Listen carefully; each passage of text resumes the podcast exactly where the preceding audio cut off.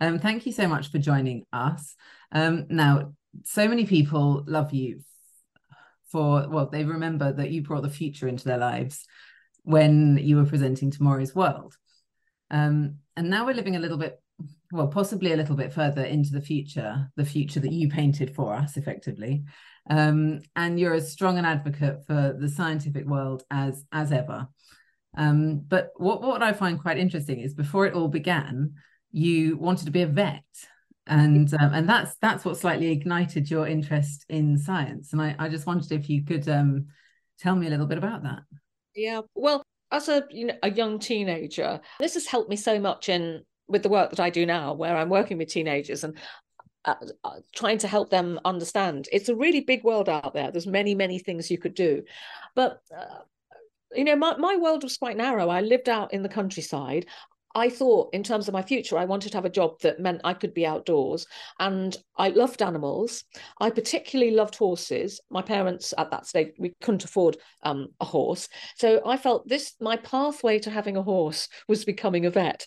And I've always remembered the, you know, my seemingly logical thinking behind that, because that's how a lot of kids think. You know, it it's not about um, I really enjoy these subjects. That isn't where you start always with what you want to do. Sometimes you've got there's a certain thing that you really want to to achieve or, or, or do, and that will really drive you. And so, you know, in terms of uh, exciting young people, understanding what it is that they really love can be a pathway into opening their mind. Because if you'd said to me as a young teenager all right so you really like horses do you? Well what if um you uh, you thought about uh, you know whether it was sort of uh, a new a radical new way of feeding horses you know and that that would have been an entry point into chemistry for me or uh, so yeah so um i did want to be a vet and then so I knew the sciences were really important and physics and maths were fine. But ironically, chemistry, for whatever reason, I just could not get my head round. I really couldn't get my head around it. And I was very proud teenager. And I thought, well, I'm not going to fail my O level. So I will not take it. I will not do it. And I dropped it. And then years later, you know, when I was on Tomorrow's World, I, I thought, what was it I found so hard? Because I'm meeting you know people who work in you know whether it's in chemical engineering or whatever and, and i'm able to grasp really quite complicated ideas. Uh, and uh, you know to this day i don't know what it was. Uh, and it's very easy to go oh well you know you didn't get on with the teacher or whatever. And i i'm not lazy enough to say uh, it was because of a teacher. Um, i don't know maybe it was the syllabus or whatever it was. Um, but yeah I, I wanted to be a vet. And if you go into many schools now and you've got young girls who are interested in the the sciences so many of them will say i want to be a doctor i want to be a vet might be a pharmacist. You know they're, they're, it's quite narrow. And as you know the you know whether you're talking about the world of chemistry or the world of engineering or technology there are a million and one jobs and career pathways and different routes in and and yes some of them will require you to have really good a level grades and go on to university there are other routes through apprenticeships. So uh, there are uh, you know and and uh, still young people don't get that information in mm. time. No you're right. I can i so identify with that completely. The the the the, the lack of inspiration that goes on i think in some educational settings and um, you know maybe not all and maybe maybe you get a one-off but whatever you experienced is the potluck that you ended up with. Um, and that and that's the one that you have as the the grounding for your life. And, and it's really tough on schools and teachers because they want to provide that rich experience. And uh, uh, uh, you know the, the thing that really drives me is a need to change what happens in schools so that the teachers have a bit more freedom to actually teach. Because uh, it, it's sad, isn't it, that if you've got a class of, I don't know, 25, 30 in front of you, and you've got to get through certain things, if you've got a kid with their hand up going, oh, can you just explain a bit more? Or what about, and they mention something which is, you know, slightly off the, you know, the, the path that you, the rest of the class are on, you've not got the time to answer that question. You've just got to shut it down. Mm. And and you know and for some young people they they will go along with all that for others if they're constantly shut down they'll close off from that subject and just go well it's not yeah. for me Obviously. And that, and that really is a shame. Um, you're right. It, they should have a bit. Well, in my opinion, I agree with you. A little bit more freedom to um, let let children ask the questions and go down those areas of interest that come to mind in the moment. Yeah, because they are naturally curious, mm-hmm. and if you're able to tap into that curiosity, then you are absolutely opening windows and doors for them. It, it, it's a lovely, lovely thing to be able to do. Exactly. And equally, if you build on something that a young person is interested in, um, and I mentioned that thing about perhaps you could think of a radical new way of feeding horses, because there was a student in our Teen Tech Awards program who did exactly that, and and and I thought, oh, this is like little me, and and she the her knowledge was extraordinary, way beyond. I mean, she was I don't know, 13 years old. And she was, what she had produced in this project was way beyond A level, way beyond. But she was interested. Um, and, and yeah, I, how lovely it would be just to give schools a little bit more freedom. And I'm not saying that this approach works for everybody, but it works for a substantial number of young people who at the moment are stultified or squashed or made to feel no good by mm-hmm. the systems we have in place so you you really did stop going down that route because you didn't get chemistry yeah. um, which, which, is understandable you know it's not necessarily obvious why, why you're doing it at the time if i remember i i couldn't quite translate what i was learning in chemistry to a real life scenario um, which uh, you know i i'm comfortable saying was the fault of the teacher. Um, um, but um, nevertheless you maintained an interest in science. Yeah. Uh, what what was it? What hooked you? Well, despite not pursuing it as a career in its own right?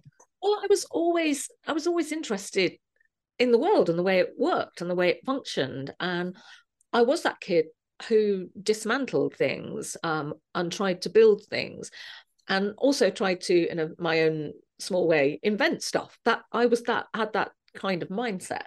And my dad actually was i mean he was you know he was an accountant and but he was really interested in technology himself. And he so he encouraged me to think about it.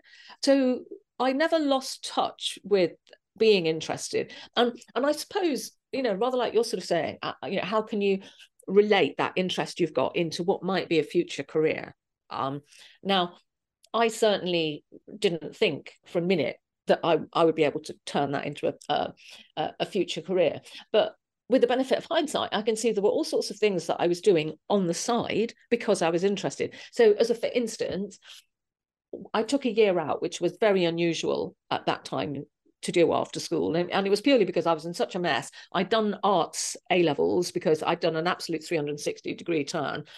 And I was still, you know, had this gnawing feeling. I'm still not quite sure I know what I want to do. But one of the jobs I took in that year out was I worked at a theatre and I worked in the lighting department and the sound department of that theatre. Um, and you know, one of the roles I had was um, it was a technical role, and I loved it. Really loved it. Again, didn't really think this was something I could turn into a, a career, but I was doing it because I was interested and I and I loved it.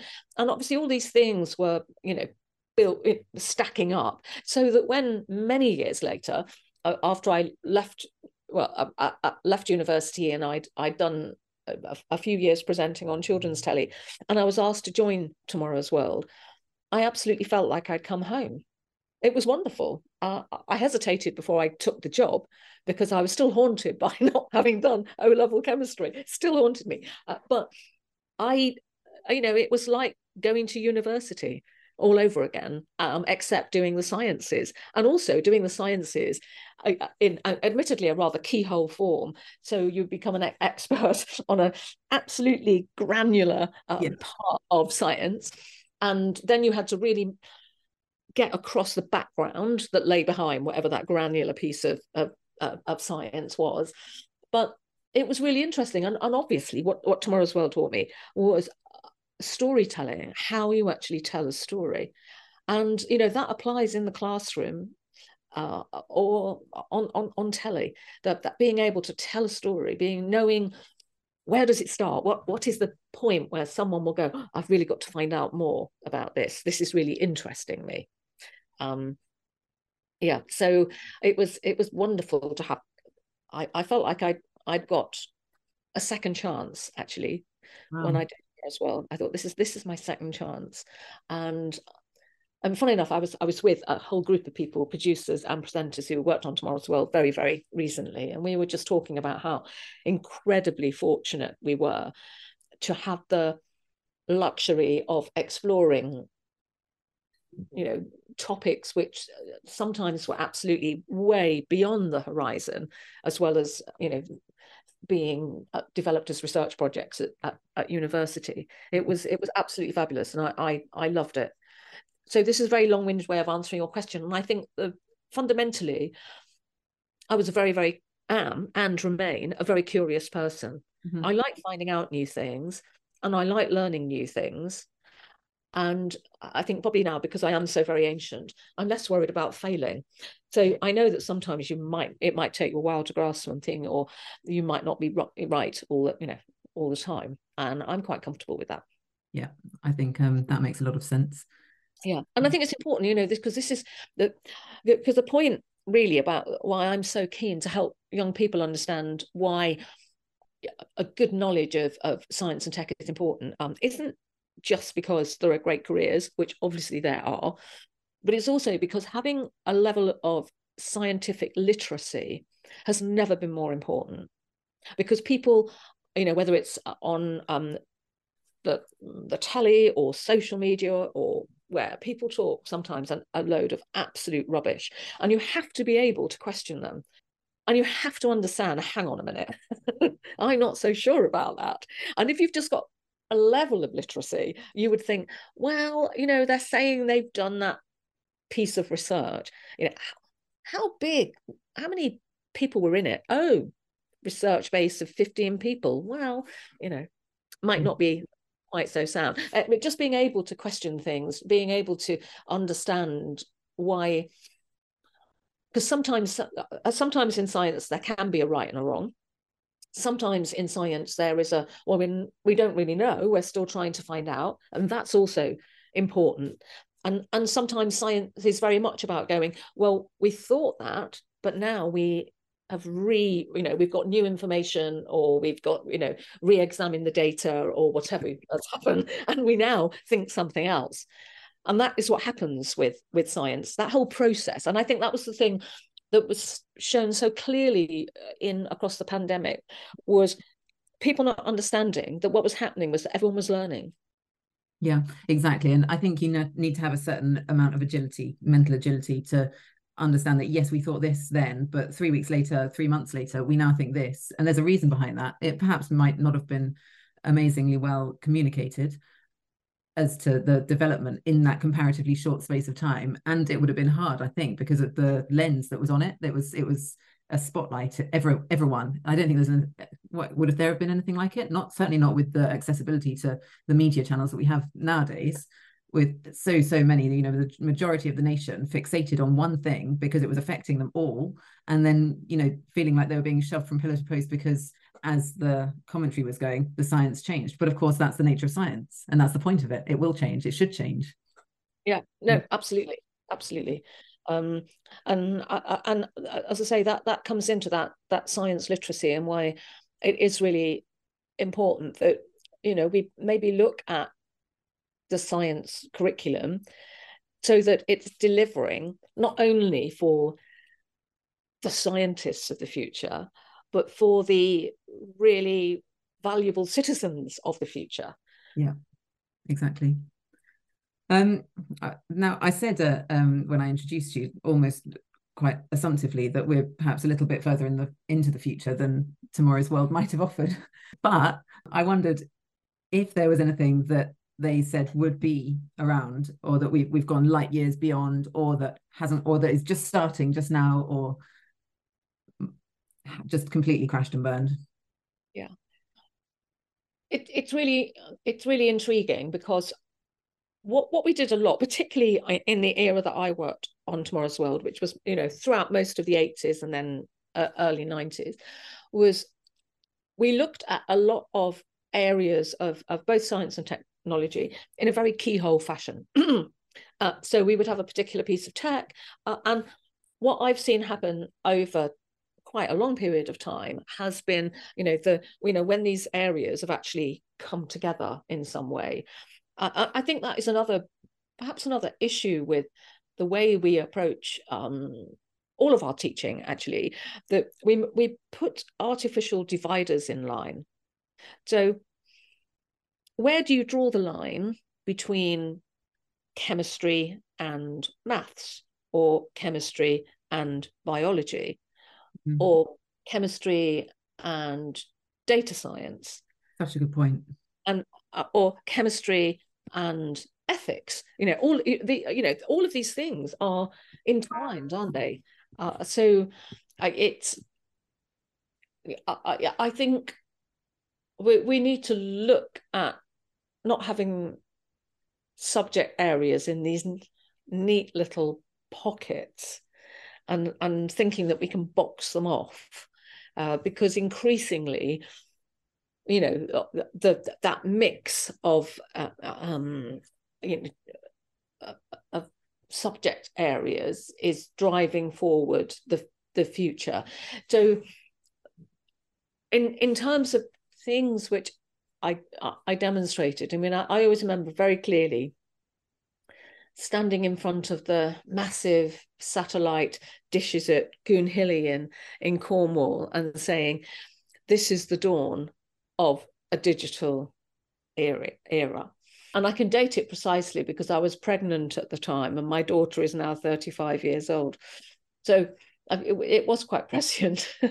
and, and obviously, we, we are still building on that on that prediction you know mm-hmm. that whole you know when you look at the way you know various things have changed what chemistry is mm-hmm. um mm-hmm. over that period of time and and a lot of it is to do with a lot of it is to do with um with data but in general if something was going to be a success on tomorrow's world it was it could take around 15 years you know that was often a you know like as i say that was that was the position in the 80s when we and obviously there were certain things that we demoed and but many things took about 15 15 years to to move forward. Uh, and yeah, so it, it's easier to sort of see some of the the successes. But the big themes of tomorrow's world like how where is the energy coming from in the future? How are we going to feed the world in the future you know those those questions we're still trying to answer in a truly satisfying way. These are the big questions of our time. You know we're still struggling aren't we to to mm. work out well what is the what is the answer? What do we do? Um the terrible trouble is it seemed then that those were you know almost academic questions and it, we're getting further down the timeline to the point where they're not they're really not academic but it somehow feels that they're being still treated academically, conceptually, rather than practically.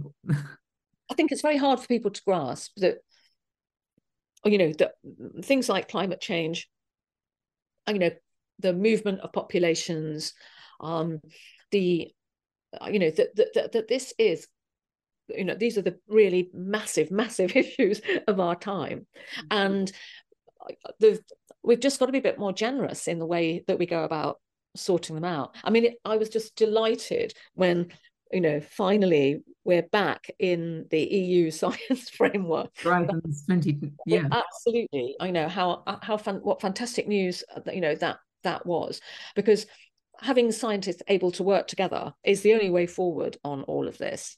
And then there's another big um a slight social hat on here is we've just got to get our heads around the fact that when we're producing solutions, these have to be whole world solutions. This solution has to work for everybody because it, it has to work for everybody. I, I always remain optimistic about what can be achieved with science and tech. But sometimes when you see the divisive nature of, you know, and, and the way a political system is really encouraging divisiveness amongst its own you know the, the population around issues which actually are, are relatively trivial um, you'd think gosh this is this is like you know this is a massive mountain to climb when people are deliberately being polarized about what they think about something. Um, and as a, you think, well, uh, you know, how on earth are people going to come to terms with the fact that, you know, here in here in the West, we get there are probably some fairly massive compromises that are going to be made around lifestyle because we have to support a whole planet, not just the fact that we want to have, I don't know, a massive American fridge or whatever. Um, it, it's uh, there are bigger things at stake. Encourage the Americans to have little English fridges. no, I, I, know. But you see, you're looking at someone who can remember the arrival of the fridge in my house. Uh, it was a very exciting moment. I think I was about six years old, and my parents got a fridge. And that meant we could make our own lollies because it had an ice compartment. It's a tiny fridge. It, it was absolutely the most exciting thing. Um, so yeah, it it's it's very funny how now we we all think we need we need so much more. Yeah, I think um it's, it's a real it's a real well, I don't know what the word is, but um, you have to choose really between aspiration and impact. I suppose you have to constantly understand that everything you do has an effect on everything else. Yeah. Um, it's a it's a hard one, and especially you mentioned that the, the, political landscape. I just as as, a, as that of a divisive landscape, and I and it's I I wonder when that actually happened because my recollection when I was growing up was that we had a government that governed and didn't really it didn't feel divisive then when I was great. It didn't it really didn't feel divisive even in my teens and perhaps even in my early 20s. It didn't if the election times, of course, were quite brutal, but I don't remember the the actual in in between governing times feeling divisive. I think that's quite a comparatively new feature. Um, my feeling is we have to lead by example. I you know if we can change it in the in the science and technology world and lead by example, we then then it'll have that impact on what what may or may have gone wrong politically. If we can say anything's gone wrong, it might just be a natural evolution. I don't know. Um, I'd like to think that we could could return to that cohesive nature of governing that I remember when I was growing up. it's interesting, isn't it? You, I, am not a, uh, uh, you know, a, a, I wouldn't classify myself as being a, a incredibly articulate about politics, but I do watch obviously what's happening um, and the the thing that disturbs me i mean i think it I mean, I don't know whether you can say it began with Brexit, but Brexit certainly highlighted a level of polarization and where people would shout what they believed with their hands over their ears and wouldn't listen. And, you know, this has, you know, obviously led to a lot of um, discomfort in in terms of where we are now um, in the in the UK because there wasn't on it you know there was no honest debate at all around what Brexit might actually mean and and also why it was being done it was mm. it was it was almost like it was like a massive battle happening on a field completely encased in fog and noises just coming out of the battlefield. So you had no idea really what was what was actually going on. It was you know what the the things that were being said you know from crazy campaign slogans written on buses and all the rest of it was nonsense. It was all nonsense. Um, and then uh, you know we you know we're left with an outcome which everyone is unhappy with no one feels happy. the people who wanted Brexit are going, but this isn't the Brexit we wanted. And then the people who didn't want Brexit are going, well, there you are. We said we didn't want, you know, it, it's um, which but, is divisive in its own right. You know, even that, even that retrospective yeah. on it. You know, how how can you move past that? Or we told you so moment. Mm. That's not helpful either, really. I think you know, accept what's happened, make the best of it, whether it was right or wrong. Is you know, is almost largely irrelevant now you know as i don't know who said it but we are where we are. But i think then if we then refocus on on it from that science angle the question is then how can we improve nationally as a sector? I mean you mentioned horizon that's brilliant we're back in the project that that driving forward and being able to work in collaboration internationally is going to be a great help. Um, and hopefully maybe that'll have a knock-on effect with the curriculum as well. What uh, do, you, do you think it might, or is it simply the answering the big questions of our age? Well, I think with with with things like Horizon, you know, so it, it's it's an old truism, truism, isn't it? You know, several heads being better than one, and sharing, you know, the way other countries are approaching the you know the, the, teaching at whatever level whether it's at university whether it's at primary school level then the, the there are things that are, can always be learned. And i think i think it is just maybe about being able to work out well what what are we trying to achieve with you know especially the with the early years you know primary first few years of secondary because that's where people either seem to develop a, a love of science and enjoy it and don't see it as a hard subject uh, or the opposite where they go oh i'm not sciency and they they think oh you know, i don't want anything to anything to do with this and the uh, you know like the uh, you know we seem to lose our way slightly because there's so much i mean you know very sort of basic levels. There's, for instance, there's so much chemistry in things like cooking. There's so much chemistry in art. Simply mixing the paints, you know, or whatever medium you're using, you know, this is chemistry. Um, and but somehow there's a, this feeling, oh well, art is fun. Art is, I'm not saying easy, but anyone can pick a paintbrush up. This thinking. Um, whereas chemistry, oh, that's quite, you know, that's quite difficult. But yeah um I, I, I think we, we need to really look at the way we approach the teaching of of of certain things. It could be much fresher couldn't it? I really um, like your what you said before about actually removing the, those barriers in between the subjects. I think that really does a lot differentiating between those really focused subjects chemistry biology art maths. You know they, they are all they are all um interwoven. I feel like that that's a really poignant point. I think it is really important, and and you need all of these things, elements of those those different subjects. Um, I'm very interested in what uh, the Welsh government are doing. They have a new curriculum, which is, and, I, and I'm not going to do justice to the Welsh curriculum now by trying to describe it, but it it is around um, n- not making those firm um, lines between subjects. Mm-hmm. You know, they, you know, where you know students have got the opportunity to develop work on what, what I would say is it's rather more project based learning, and then you you pull in knowledge from uh, you know various different areas. I know te- teachers some teachers have felt quite nervous about it's a different uh, it's a different approach, mm-hmm. but if I think it's uh, an, an interesting way because it's so much more easy to relate that approach to what you said earlier, which is the real world because you're not always having to think, well, what, why am I even doing this? It's very obvious why you're doing it because you've got whatever the project is. It's a real world project, so your your knowledge is is related to something that you is tangible. Um, you know, you can see why you're you need to learn whatever it is to uh, you know create the the project that you you want to um, have as your final your final piece. Uh, you know, that my instinct is that that is a really good good way to learn and that you learn more um, it's i can absolutely see it can be a more challenging approach in terms of teaching because you've got 30 kids doing doing their thing. Um, so i can absolutely see that. But also the skills that you're learning you're learning in a, a sense because you know, because this is the other thing isn't it? Is it's that the learning never ever stops.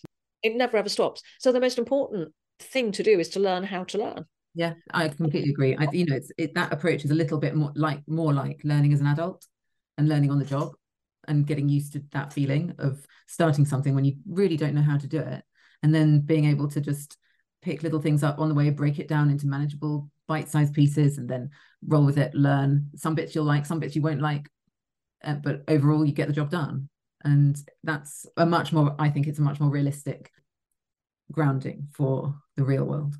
Mm. It's really really interesting. I, I hadn't heard about that.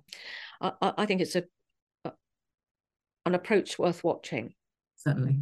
Yeah. They, they, they have felt that you know what has been referred to as um, you know STEM should you know that they need to uh, you know that those subjects are entwined mm. because there's maths in it in most things maths in you know geography uh, so having having things uh, you know seen to exist in pockets um, you know isn't always helpful for certain students. And obviously you know if you want to become you know you know a biochemist or a mathematician or the rest of it well yes you are going to progress to a depth of knowledge and there will be certain things which will you will need to understand and be able to work with.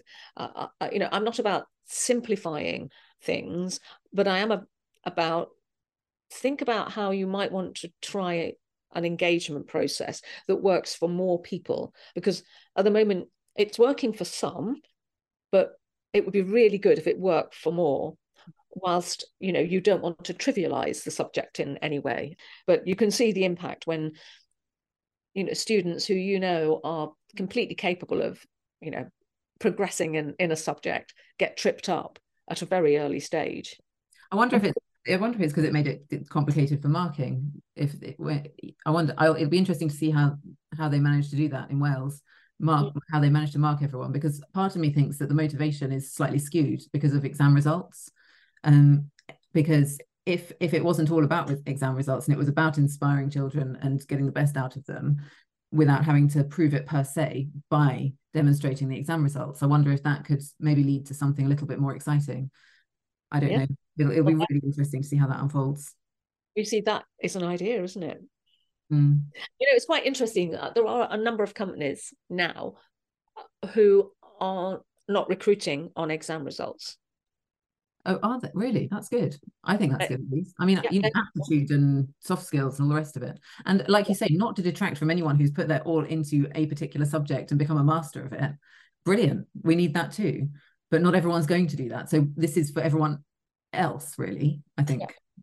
Well, well, it, it's around. Uh, you know, I suppose that what that what what some organisations have learned is that academic quali- qualifications are certainly not everything in terms of assessing whether or not someone is going to be a great fit within your company.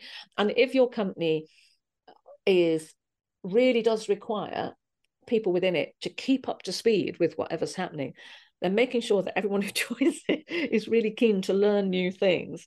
Um, it and is and really cares about whatever it is that your company does and produces you know whether it is tech or you know whether you know whatever it is um you know packaging or what but it, that you care about it then you know that is really important because you will go a lot further with someone who is happy to understand you know why well we may have made our packaging materials out of whatever before, but we're not going to do that anymore um, because of you know because of the environment. So we're going to rechange all of that and and doesn't get too hung up on the fact that you've got to completely get your head around something else. Um, but yeah, yeah. So I find that quite I, I find that um, refreshing. Mm-hmm. Uh, that, that that that has been identified, you know, that they have identified that these things are more important than the number of GCSEs or A levels or even degrees that somebody somebody might have. Yeah. Yeah, very much so. Um, I wonder sometimes when when people are in those professional settings, what what actually motivates them more, um, whether it's their their desire to solve an existing problem or if it's their imagination about what could possibly be without actually having identified a problem first whether you've noticed the difference in people and how it affects them in their work We've um we've run like the the Teen Tech Award program for I think we're in our 11th year now. And uh, as you say, there are two approaches to innovation. There are, oh, I've got this amazing idea approach. And then you try and think, well, where could my amazing idea be used? And then the other approach is, you know, identifying a problem, something, you know, it might be a really trivial problem, it might be a personal problem, it might be a global one, but whatever it is, it is something you can identify. And then, well, how might I find a solution? What what might I actually do? And the second work, the second thing tends to be much more satisfying in terms uh, you get much further with doing something in in that kind of way. It's not to dismiss the first approach completely. I'm not doing that. I'm just saying. And so what from my experience have been quite interesting is how far young people are prepared to go when they do identify a problem which is very meaningful and some of these project problems can be very sort of sophisticated so for instance this year we've had a young person who had she spent a couple of years in hospital, felt that boundaries were not always observed. And what happened a lot was that she had to keep explaining what her boundaries were to members of staff within the hospital. So she has worked on an app which will help members of staff very quickly see patient X, which sets out, you know, how how that patient feels about certain things. Now, this is quite a, I think, quite a sophisticated idea, um, and you know, she, you know, she's a young student, and you know, and she took that quite, has taken that idea quite a long way. She's being um, supported now. Some people within um, children's hospitals are interested in in her thinking. Um, so that had come from absolutely understanding a problem. She mm. totally understood that pro- that that that that problem, and many of the teenagers projects that we see come from real, you know, lived experience of some kind. Mm-hmm. Um, you know, and, you know, so it might be say that that that happened to be one which was based in um, patient care. Mm-hmm. Um, there was, uh, you know, a, a kid who was fed up with having to change the tires on his bike if he was you know when he's like on the road or off-roading and all the rest of it so he developed an, an innovation that you know sorted that that particular issue out and and so it is that i think that being able to create projects based on on a problem on and sometimes projects on lived experience because you totally understand that problem because you have faced it. I, I always say to the kids, you are experts at being teenagers. Nobody, I, people at Apple, whoever, they they are not as an expert on the teenager as you are. So, so think about you know what matters to you, what what irritates you, what would you like to, what would you like to see? Um, yeah, it's um, it, it it's interesting how how far they how far they will go. Indeed. You've mentioned uh, Teen Tech a few times, um, and I haven't mentioned that you are CEO and co-founder of Teen Tech, um, and you started it with with your uh, co-founder, as you said, eleven or so years ago. Um, do you want to tell us a little bit more about about Teen Tech and um, what what really triggered you into starting it in the first place?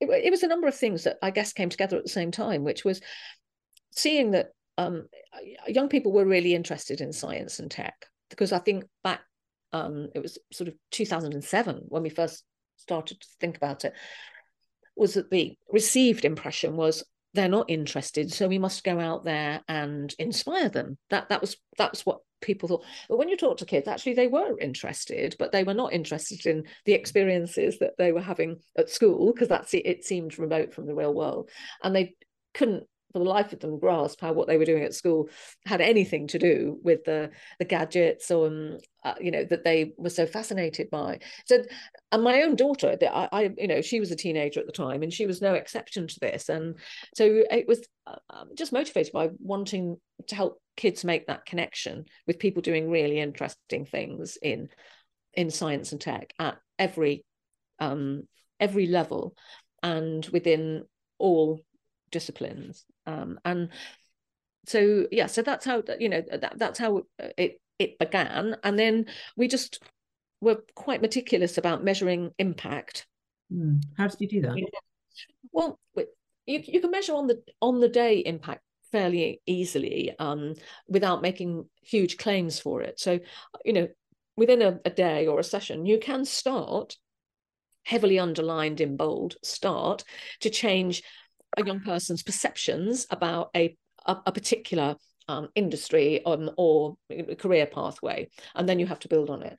And and so we do a mixture of things uh, with the idea of giving young people a what you might call a series of stepping stones. So they might come to a Teen Tech Festival and think, "Gosh, there's rather more to this world of science and tech than we imagine." Then they might think, "Oh, maybe I'll do a Teen Tech Award project," and then we start to connect the students with uh, we call them mentors, but it, you know they are virtual um, mentors who will.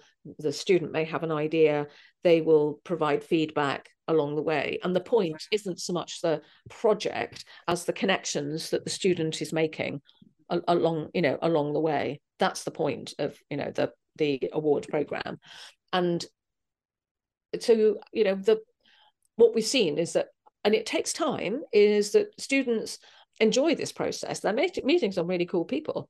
That it one day it might be an apprentice from um, Airbus. One day it might be the CTO of Disney, but a real mix of people doing different things um, who provide inspiration in um, in in different ways, and uh, you know the the aim is to help that young person reassess their own potential, both their potential in achieving, because they will often surprise themselves as well as their teachers with what they can achieve, but also their personal qualities. So they start to see actually, I'm really good at coming up with ideas, or I quite enjoy doing research and you know working out well might this work or might it not or i'm i'm good at you know being you know leading a team and actually making sure that the project gets submitted on time. They learn all sorts of things and they surprise themselves. And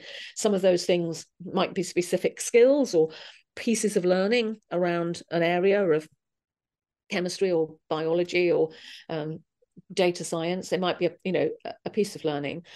But, but i guess also just that they enjoy the whole process and they discover that this is really you know this is really enjoyable you know over time the contact with teen tech they they just see the different pathways into industry and we get them into as many companies as we as we possibly can so that they they can see oh there's you know there's people like me there and this is approachable and actually this is you know because think different things work in different ways. For some kids it will be oh gosh this is the most amazing building. I'd like to work here look they have all that free food.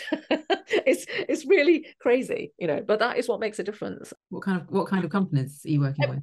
All, all, sorts. So you'll have organizations so big organizations like uh, like the nhs because we want the students to see yes you could be a doctor yes you could be a surgeon. However there's quite a lot of things happening within the NHS that you might really enjoy doing. Um, so we have you know events on NHS sites on companies like um, Atkins, for instance, um, a, a, design and uh, construction uh, company. So uh, with the same aim of saying you know it's not all about wearing a hard hat and tramping out in the mud. There's quite a lot of things, and we work on many different projects.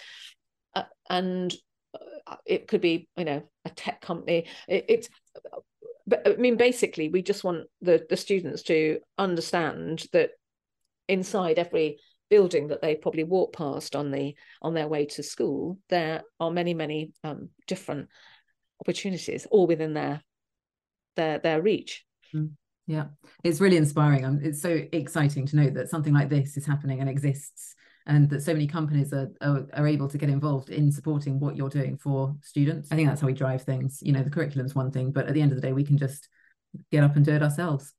Yeah, no and these things do make a, a difference uh, I, you know the the reason i said it's, it's easy to measure impact on one day but you know you you can't claim massive changes mm-hmm. in one day it's madness to think you know I, I always get a bit cross when i see anyone uh, sort of say, oh, we went into this school and now they all want to be, they all want to work in science or whatever. You know, this is this is nonsense.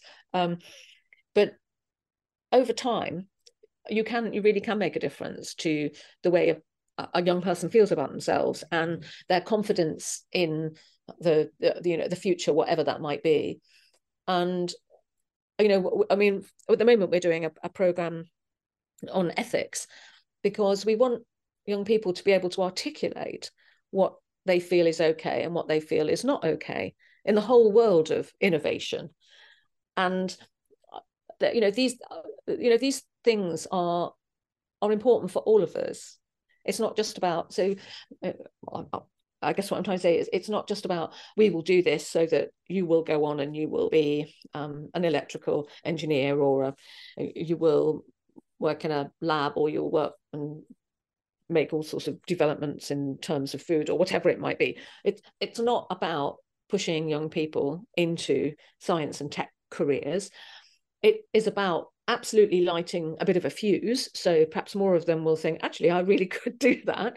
But it's absolutely about giving those young people a sense of whether I do this as a career or not, this is something that really does matter. And I there's a lot that I can do to make sure that I am a, across as much of this as I as I should be, so that I can help, you know, vote for parties who are actually saying the things which matter or I can write, you know, that old fashioned thing of a letter to the Times um, if I disagree with something, um, or I. If I want to protest about something, I will absolutely understand and be able to articulate what it is I feel isn't right. You know, having you know a, a, a grounding in in ethical innovation and, and what matters uh, is really is really important. And the reason we're doing that with young people is that I feel young people are often considered in terms of ethics, but they're not part of the conversation. And I really want them to be part of the conversation. Yeah, again, makes a lot of sense. Um, and maybe even they might want to be politicians themselves. Who knows? No, but it's important, isn't it? You know, because again, sweeping generalization about to happen alert is, you know, for a long, long time, we seem to have had so many politicians who do PPE at university. I'm not saying it's not a good subject. I'm sure it is great, um, you know, to do. But they do PPE, and then they go and work as a SPAD or whatever, and then you know they, and uh, you know we do need more scientific thinkers, uh, people who absolutely deeply understand the science um, and can communicate it, mm. because that's the world that we live in. It is yeah. certainly is. So, what, what's your vision for the future? Do you think we should fill Parliament up with scientists, or is there a bit more, um, bit bit less extreme approach that you think we should take?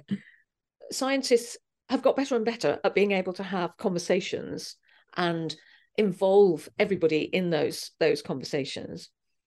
I think there's so much that we can do just to help everybody understand the nuances of of science, how it's not it isn't black and white it's not right and wrong. It it it that science is something which is constantly evolving and that what was right and was absolutely the correct thing to do five years ago may not be the, the you know the what's what's right and correct now. And it doesn't mean that we've just changed our minds. It's just we've developed our thinking and this is part of the whole process. So I, I think you know helping everyone you know really really believe that and not see it as some kind of a weakness you know well why didn't you know this then? Why why am i only finding out now?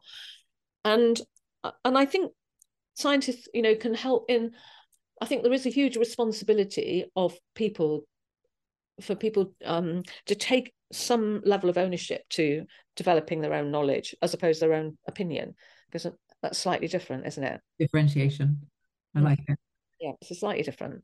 And i am an optimist so i think you know the world will be saved by scientists and engineers um, working for the for the greater good and not for the commercial advantage of a particular company well I, I, like to share your optimism. I think that's a wonderful note, and I think we should end on that wonderful note, Maggie. Um, thank you so much for joining us today. That was a really interesting chat, and um, Oh, before before actually before we go, we should say that you're going to be at Lab Innovations as well, aren't you?